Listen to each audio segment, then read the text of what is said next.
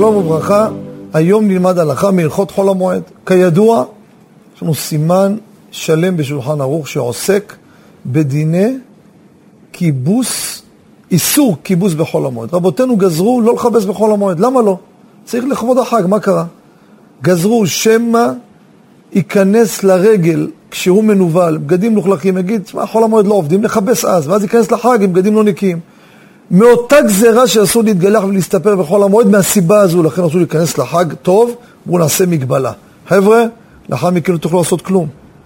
אז תרוצו לפני, ואז ניכנס לחג, כולם כמו שצריך, כנאה וכיאה לכבוד החג. זה ידוע, זה הסיבה.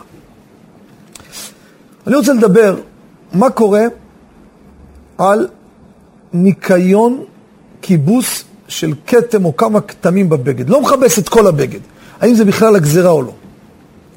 וזה גם כן ייתן פתרון לכל הבעיה המורכבת בכל הבתים שקנו בגד לחג, לבשו דור חג ראשון, הולכים חג שני להורים השניים, והבת אומרת, כל מה שהשקענו לבשתי אותו פעם אחת, הגברת קנתה שמלה יקרה, התלכלך לה נפל לה מהסלק או המטבוחה על השמלה, איי איי איי, כל החג הזה עכשיו רציתי ללבוש אותו, מה נעשה? רבותיי, הלכה למעשה, בין הספרדים בין לאשכנזים. אין איסור ניקוי כתם מקומי בחול המועד, אפילו עם חומרי ניקוי. ואפילו כמה כתמים מפוזרים בבגד, העיקר לא לשטוף ולכבס את כל הבגד.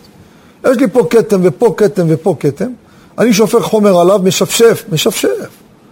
לאחר מכן שופך מים, סוחט. גם את הכתם הזה, והכתם הזה, והכתם הזה, והכתם הזה. זהו, רגוע? עכשיו תלה אותו לייבוש. התייבש, תגעצו אותו.